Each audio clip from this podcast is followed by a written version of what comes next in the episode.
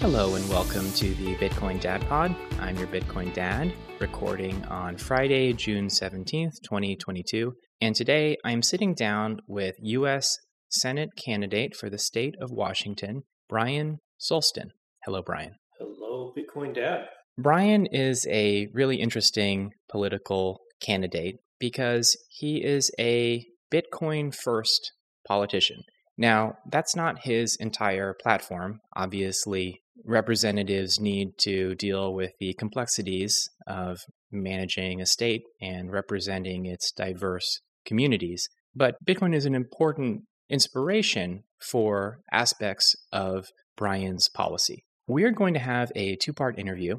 The first part will be exploring Bryan's platform and his path to running for the US Senate. The second part of the interview will focus on Bryan's Bitcoin journey, centered around a document he has written called Bitcoin Use Cases. Now, Bryan, could you briefly introduce yourself and talk about how you decided to run for the US Senate representing the state of Washington? Well, I, have been a Bitcoiner since 2017. When you get off zero and you start really learning about it, listening to podcasts, reading books about it, reading not only about the, let's say, technical aspects of it, but how Bitcoin, but also why Bitcoin. You start learning about why our monetary system is broken. And I felt this was a very important topic. And after spending you know, more than four years on it, I wanted to share my knowledge with my senator. I wrote my uh, House representative. She was very responsive and, and actually quite helpful on some of the shenanigans that were being pulled by Mnuchin at the end of Trump's term. And so she was rather empathetic towards the uh, Bitcoin cause. She's in the 44th district. Her name is DelBene and been very supportive. When I wrote Senator Murray, I offered my time to provide time to, to her staff members to provide education on what Bitcoin is, how and why. And uh, my, the response was for me to sign up for her newsletter. And uh, I thought that was rather detached. And so, you know, after looking at some of her policies, clearly she and I had some overlap. We're both, let's say, socially liberal, but I'm a fiscal conservative. And I would say she is a fiscal liberal to the point that I would just say, hey, she's this is a classic Santa Claus. And Bitcoin fixes that. I believe that uh, we have four decades of a monetary system getting worse and it's increasingly becoming more broken, eviscerating the middle class. And these are messages that I cannot communicate to neither to my senator nor to her staff.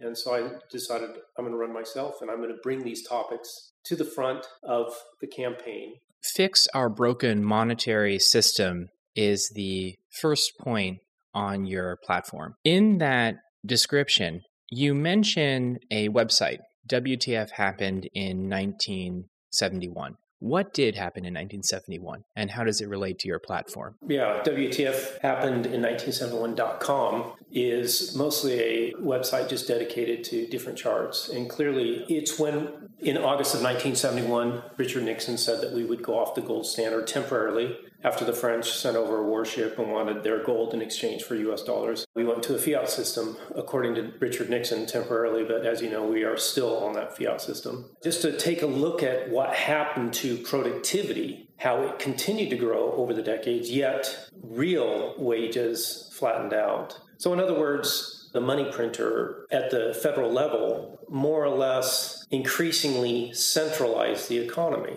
In other words, these engineers and designers and other working class people in the United States were no longer really the beneficiaries of these gains, these productivity gains. That was more or less being hijacked by the, the magic money printer at the Fed.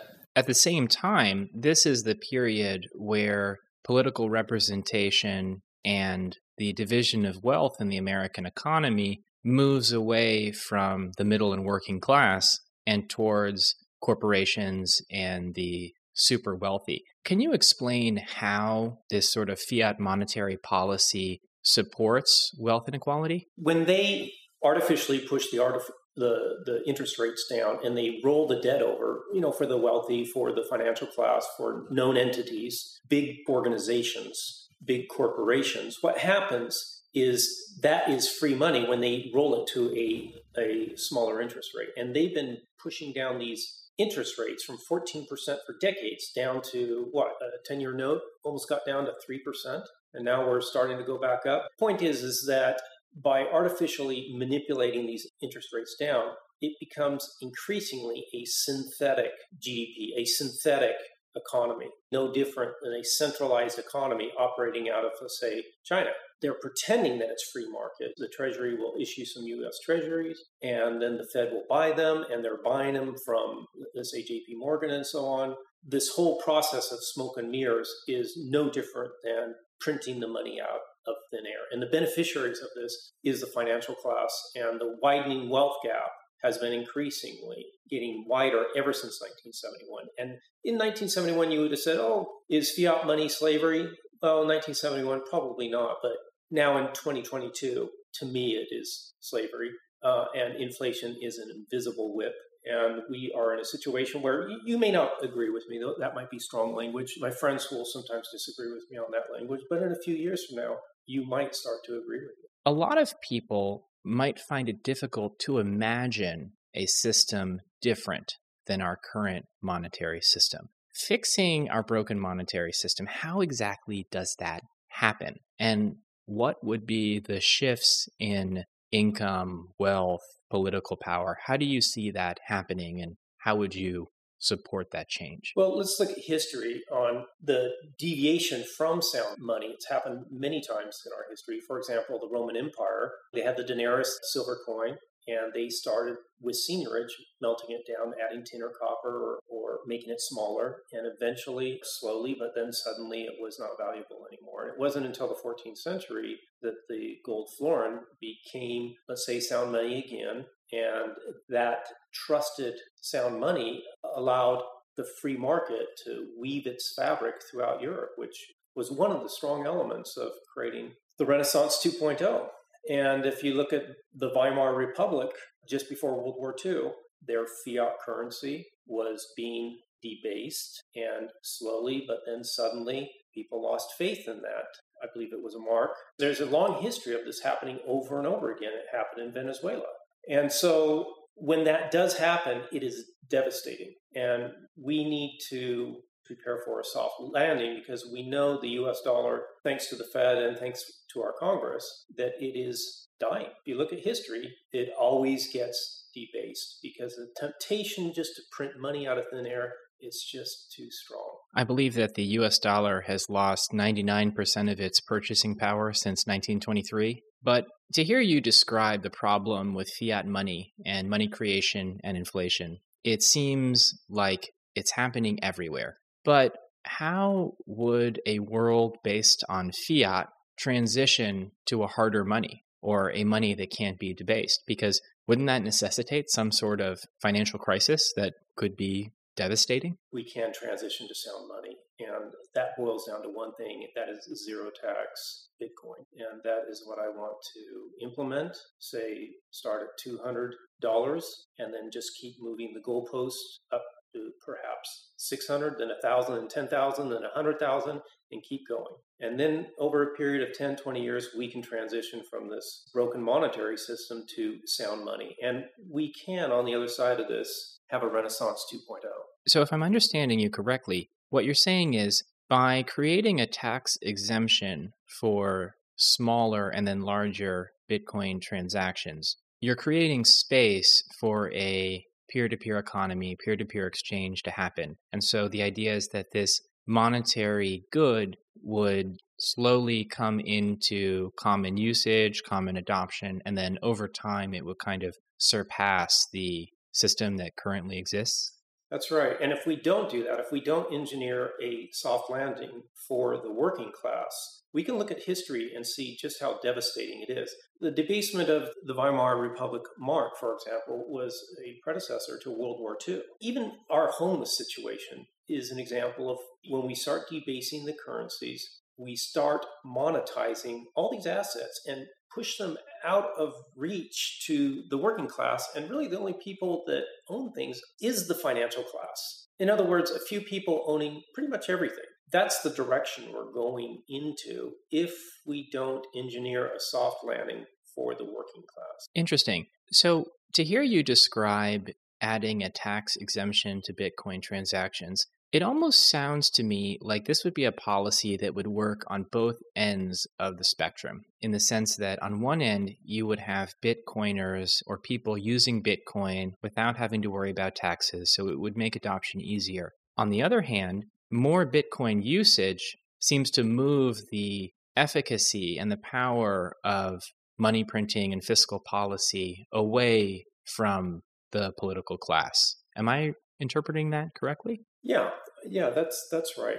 Um, it's it's just more or less allowing people to dip their toe into this technology. Bitcoin is technology. For example, I went down to El Salvador and I didn't buy things with Bitcoin here in the United States. It would be a taxable event. You would have to pay capital gains. Can you tell our listeners just a little bit about what happened in El Salvador before you went regarding Bitcoin? Yeah, I went down there for about five weeks before Bitcoin became legal tender. I just wanted to use Bitcoin and get to know the people down there. And, and I actually spent some time just orange pilling people down there, teaching them about Bitcoin. And I took Strike down there and just set up my account down here. And we're, we're doing international transactions that would settle according to what I saw, in less than two seconds. It would cost a penny, and if it was non-custodial, it would have been one five hundredth of a penny. And I did a really you know, cheesy one off video of what I did down there, just buying a beer and posted it. And it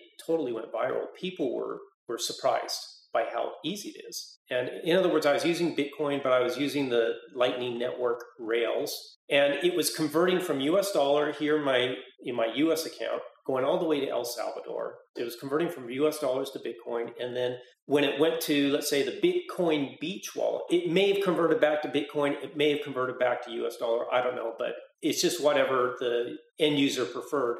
For those of our listeners who haven't had the pleasure of trying to use their home country bank card in another country, it generally is an expensive and sometimes unproductive undertaking because if you haven't phoned up your bank or your credit card company and told them that you're traveling, they'll usually lock your card if you try to do a transaction in another country because they'll interpret that as fraud. But even if you have made every preparation, when you use your debit card in a foreign country to get cash out of an ATM, that's actually a very complicated transaction between the ATM owner or service provider, their local correspondent bank, and then that local bank needs to somehow settle the transaction with your bank in your home country. And they're not necessarily directly connected. So that transaction might actually have six or seven counterparties, and that raises the cost. And as a result, you never get a very good exchange rate. There are often fees associated with that. And the system just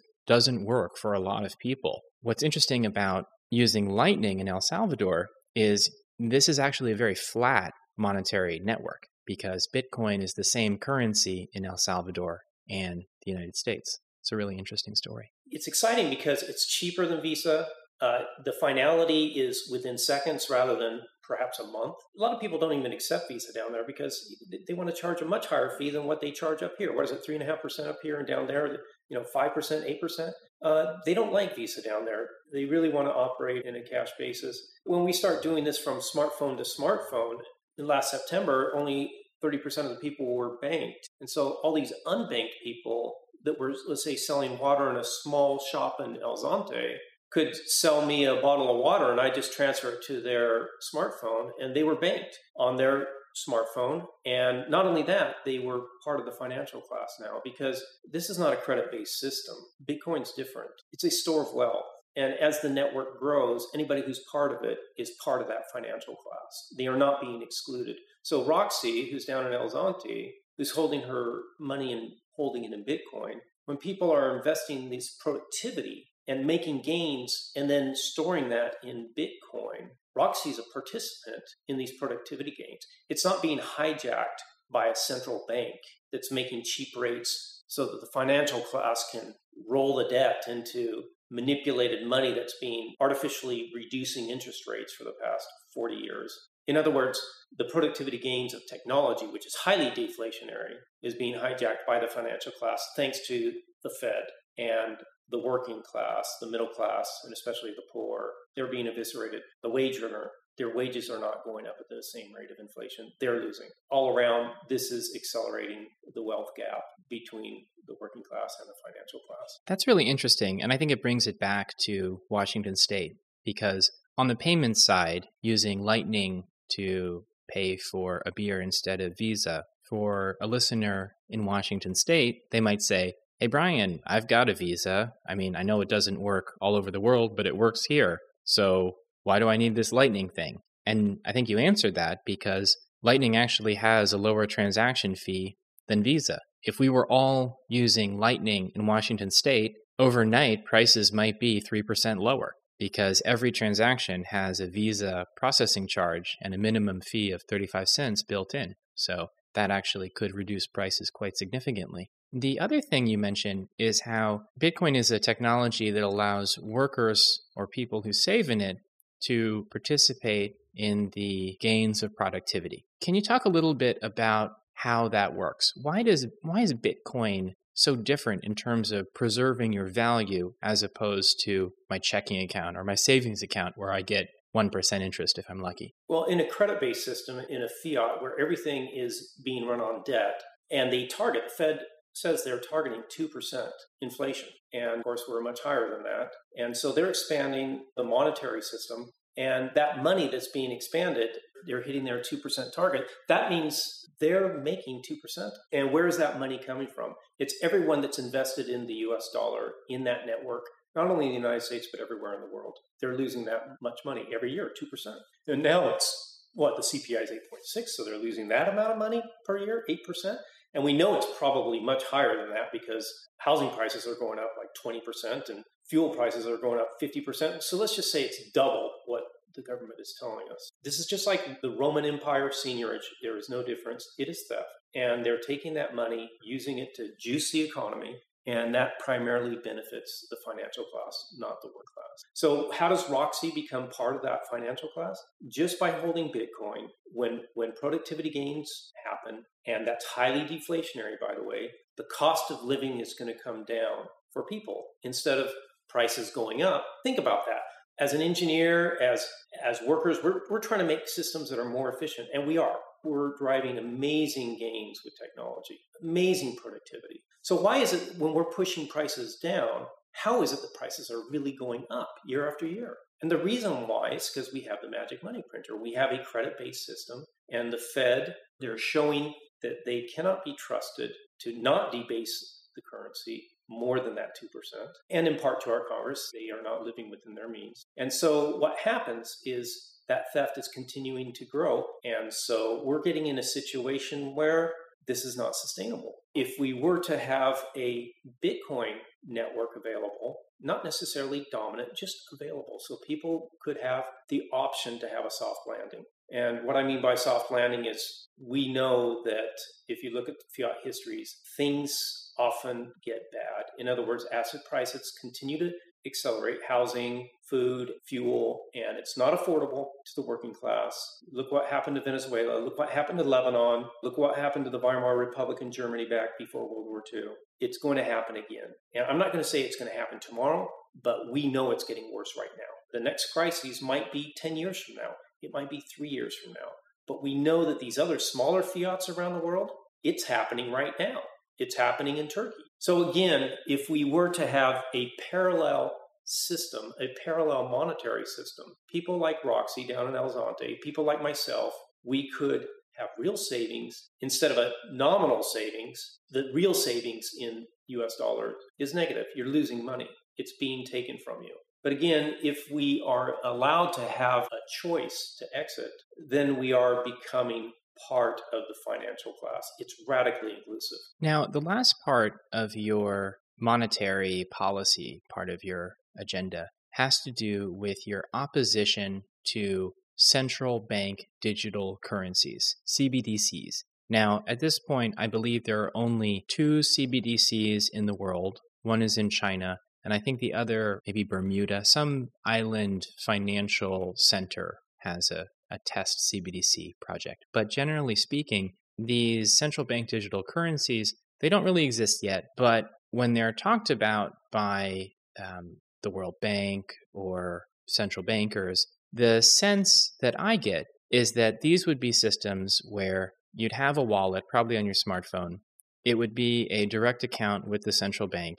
It would be tied to your citizen identification number. In the US, that would be our social security number. And every transaction would be fully KYC'd and sorry, KYC means know your customer. So it would be fully transparent to the central bank. And so the central bank would actually have all the information about every transaction in the economy. Now, I'm a privacy advocate. I don't think that democracy is possible in an environment like that. Why do you think that so many policymakers seem to think that a CBDC is a great idea? This is the financial class.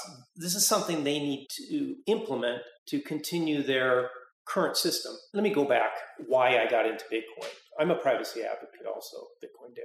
I got into it because I was very interested in privacy and I saw that taken away with the internet and how it evolved. I was into the TCP/IP protocol, the internet, and the promises of all this decentralized internet, what it was going to bring in terms of productivity to the world, and it was transformed into something that I didn't expect. Between the United States and Communist Chinese Party and, and Russian Republic, these filters were, were set up. It was no longer really a decentralized network. And so I was following the Supreme Court ruling and, and how they said code is free speech. So I'm like, Yahoo! And cryptography is now protected. And then when Bitcoin came along and proved that even the Chinese couldn't break it, I was like, wow, this is awesome. I, I'm not a gold bug guy. I didn't come into Bitcoin because of the gold bug narrative. I came at it from a privacy angle. And then I learned about, you know, this gold bug narrative that has been going on since 1971. My history is looking at Bitcoin from a privacy perspective. And when we start talking about CBDCs, that is 180 degrees the opposite of what Bitcoin represents to me. An opportunity to give the internet a second chance of being truly decentralized. The internet is really the velocity of data, and Bitcoin is the velocity of value. And those two come together in a decentralized way that is going to enable unimaginable digital transformation of science, technology, engineering, math, manufacturing. It's going to provide an opportunity that will benefit everyone. And we can accelerate the productivity gains that we've seen over the past four or five decades thanks to the internet. We can accelerate that leveraging Bitcoin and accelerating the velocity of value, not only in the United States, but everywhere in the world.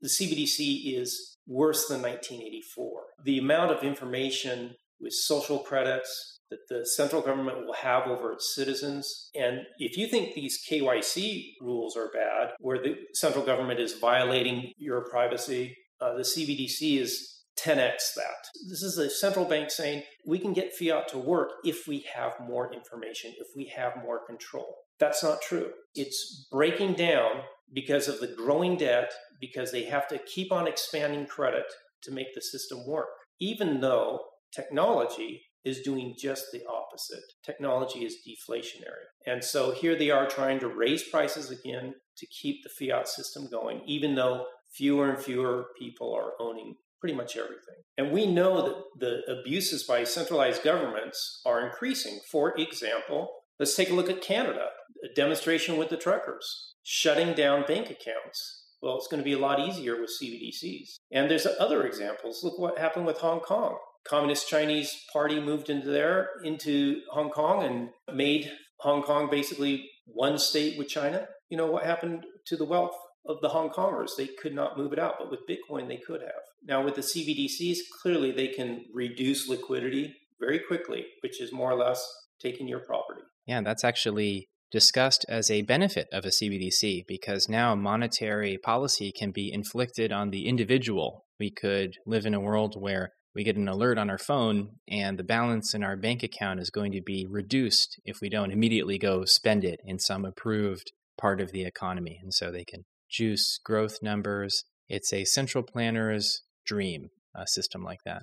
And they will know every transaction that you have done. And this this is dystopian. And they will issue They could issue social credits on how you're spending your money. Again, this is a grave violation of privacy. So I'm a strong believer in private property. I think it's one of the things that set the United States apart from other countries in the world, and I would like to continue in that tradition. Now, your second point on your platform is that you're a conservationist. I have to say that I feel like your support of fiscal conservatism has to do more with conservationism than traditional fiscal conservative talking points. That's a big topic. And I think most people, politically speaking, they either fall into two camps and, and they think conservation means social and fiscal, or they're liberal and they're social and fiscal liberal because you know that's the way the media likes to break it down because it's easier to market but really if you conflate social and fiscal as being both have to be conservative or both have to be liberal it's a giant disservice. Well are there fiscal conservatives left? Because there have been republican run governments very recently and they certainly didn't reduce the government budget deficit. Well if you look at our history it doesn't matter if you're a republican or Democrat, they both have consistently increased our debt for decades. And the Republicans have done it, and so have the Democrats. I mean, spending $2 trillion to fight Iraq added to our debt. Even reducing taxes can also add to our debt. So the point is, is that both parties consistently add to our debt. Now, fiscal conservative, it's simple. You live within your means. We just can't do that in our current system because our current system is broken. Our current monetary system is broken. Our debt is growing faster than our GDP. And how does that relate to being a conservationist? Let me tell you one little anecdotal story. When I was a busboy up at Sundance in Utah, Robert Redford was having an occasion, was a, a Christmas holiday dinner, and I was just listening to Bob Redford speak, and he talked about the commercialization of Christmas and how it's ruining the spirit of Christmas. And for some reason, that really spoke to me. We live in a world where we have all this hyper consumption. And what is important was the question that Bob Redford asked. And as a young person in my teens, it was a question that I've thought about over the years. When you buy Bitcoin, you start, and Bitcoin really starts to speak to you, it really whispers to you. You start to learn that there is a contrast between sound money and our current system that we're juicing the economy with this Keynesian hyperconsumption. There is another way to live. Sound money does reward savings. Sound money does reward conservation. Right now, we cannot conserve in our current system. I think what you're describing is that in a system where there's this need to constantly grow, and having a credit based money means that if growth stops, then the interest on the debt that fueled that growth cannot be repaid. And so there must always be more growth, which means that at a fundamental level, we're always looking for more economic inputs, which means cutting down forests, paving over fields to build new structures and, and things that we think will produce economic value. And maybe there is a short term bias towards our thinking and economic planning. So, do you think that your first point, fixing our broken monetary system, that actually would change the incentives around conservation and development, maybe promote a longer term perspective on these issues? Yes. Once you start to buy Bitcoin, you go on this path of sound money.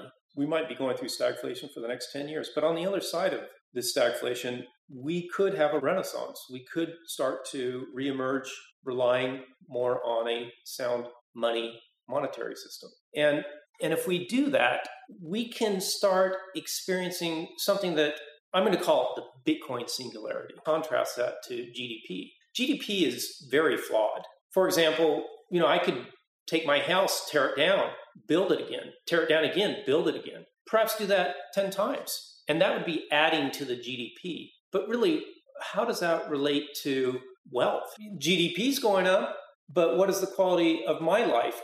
Clearly, the cost of living is going up. Oh, you know, according to the Keynesian, that's a good thing. It's good for the hierarchy, but it's bad for the people. Right now, people are storing their wealth they're monetizing the housing market or they're buying equities. And instead of having, say, a, a five price to earnings ratio, they're, they're getting up to like 50. It has nothing to do with getting a return on investment in 50 years from now. They're hiding from our broken monetary system. So all these stores of wealth are being monetized and distorting our economy and creating all kinds of waste and all kinds of problems and even homelessness. So Bitcoin, if it's available, people can start to store their wealth in something that's not going to melt. Because fiat does not store value well, because US dollars in your wallet or in your bank account do not store value over time because the purchasing power of these dollars is reducing at at least 2% a year, given the Fed's target, but currently is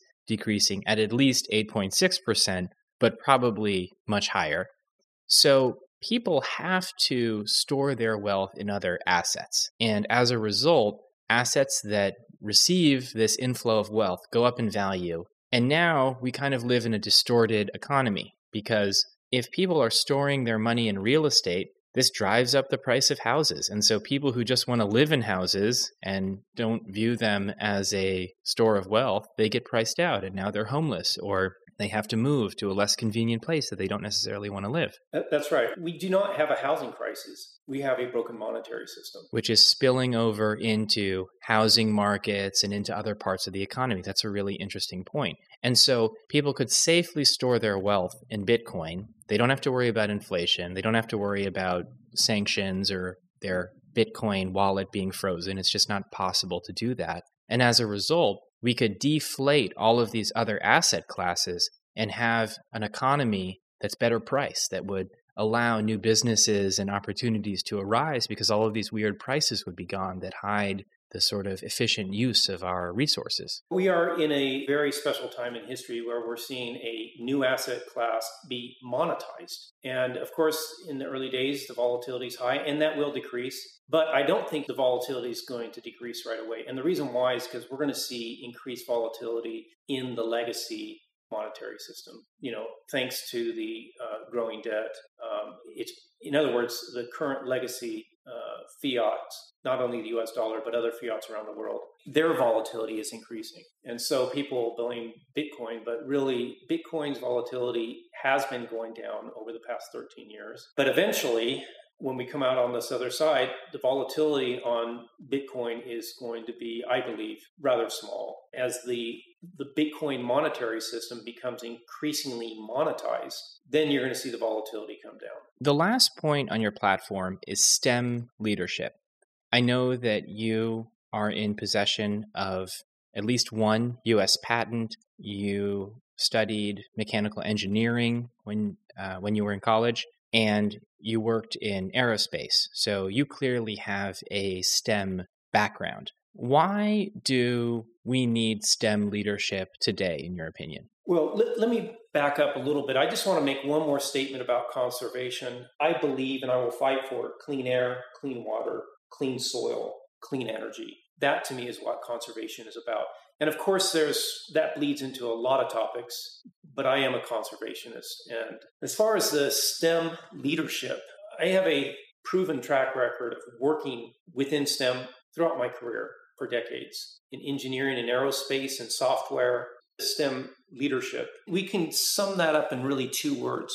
It's really about the digital transformation of STEM. How do we accelerate that? I have a lot of ideas how we can accelerate that. And the problem is that we have our aging US senators that don't understand what Bitcoin is. They're not interested in Bitcoin. They're not interested in technology. They are part of the privilege and they think things work just fine the way they are. When in fact, the digital transformation has brought so much productivity. In fact, all the productivity gains throughout history could be attributed to technology. And now that we're going through this age of digital transformation, this can be extended. You've seen it already, but mail to email, paper calendars to digital calendars, from typewriters to word processors, from film movies to digital movies. Well, there's many other areas that we need to pursue. Also, by the way, I'm a US patent agent and I've written a lot of patents, and certainly there's areas of digital transformation that could occur there too. So, as a US Senator, I will invest, as far as STEM is concerned, in strategic areas that will bring large returns to everyone. And specifically, what are some of those areas? Have you identified them yet, or are you still? Well, if you look at the government processes that are in place right now, they're very, let's say, paper centric. And a lot of senior people like it the way it is. But truthfully, we can greatly simplify current systems and processes just by pursuing the digital transformation, not only in science, not only in technology, but in engineering, in manufacturing. A lot of these technologies are walled up in gardens. And normally, with patents, after 20 years, these technologies move into the public domain. But for some reason, that hasn't been happening very well. And for example, copyrights, the number of years the copyrights last keeps on being extended. I've heard that that's mainly due to Disney. Disney and other large media. Yeah, we live in a desert now when it comes to public domain, and these things can be fixed.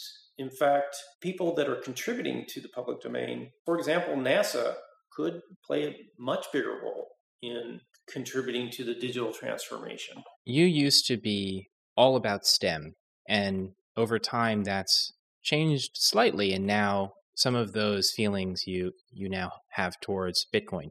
Do you think that's because Bitcoin is a technological step change in monetary technology? And perhaps we haven't actually had monetary technology change for, you know, arguably several hundred years. The 1971 fiat standard, there's no technological change there. It's a political change. If you look at history and you look at my history, I was raised in a religious family, in a large family. There was often, you know, what is good for the hierarchy is good for everyone. But as you grow older, sometimes you will no longer conflate those two items. Clearly, in the Roman Empire, when they were doing seigniorage, they thought what was good for the hierarchy was good for the people, but it wasn't. And it wasn't until the 14th century that some of these decentralizing technologies, for example, the printing press came along, which mirrors what the internet did for our generation. Decentralized data, for example, on these distributed networks greatly increased the velocity of data.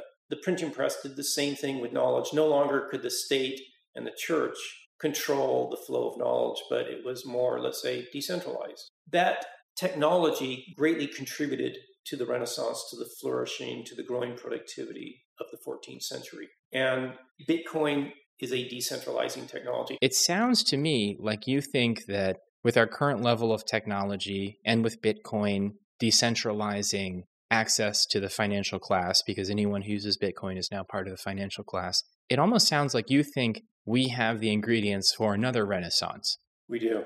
And it's going to take us time to get there. But before we do that, we need to have two monetary systems competing with each other so that the transition can happen. We don't want to be in a situation where where we go through a sovereign default and everything falls apart. Not only would that cause deleveraging at the federal level and at the commercial bank level, it would cascade. It would be devastating. We don't want to go there. What we want to do before that happens, we want to have a peaceful revolution, not a violent revolution. The way we can accomplish that, again, is by providing zero tax Bitcoin so that the working class can transition to a system where they can have real savings. Instead of having to be reliant on an intermediary where you know they have a history of debasing the currency. In other words, grafting off of the system and taking the productivity gains and using it to use in a centralized economy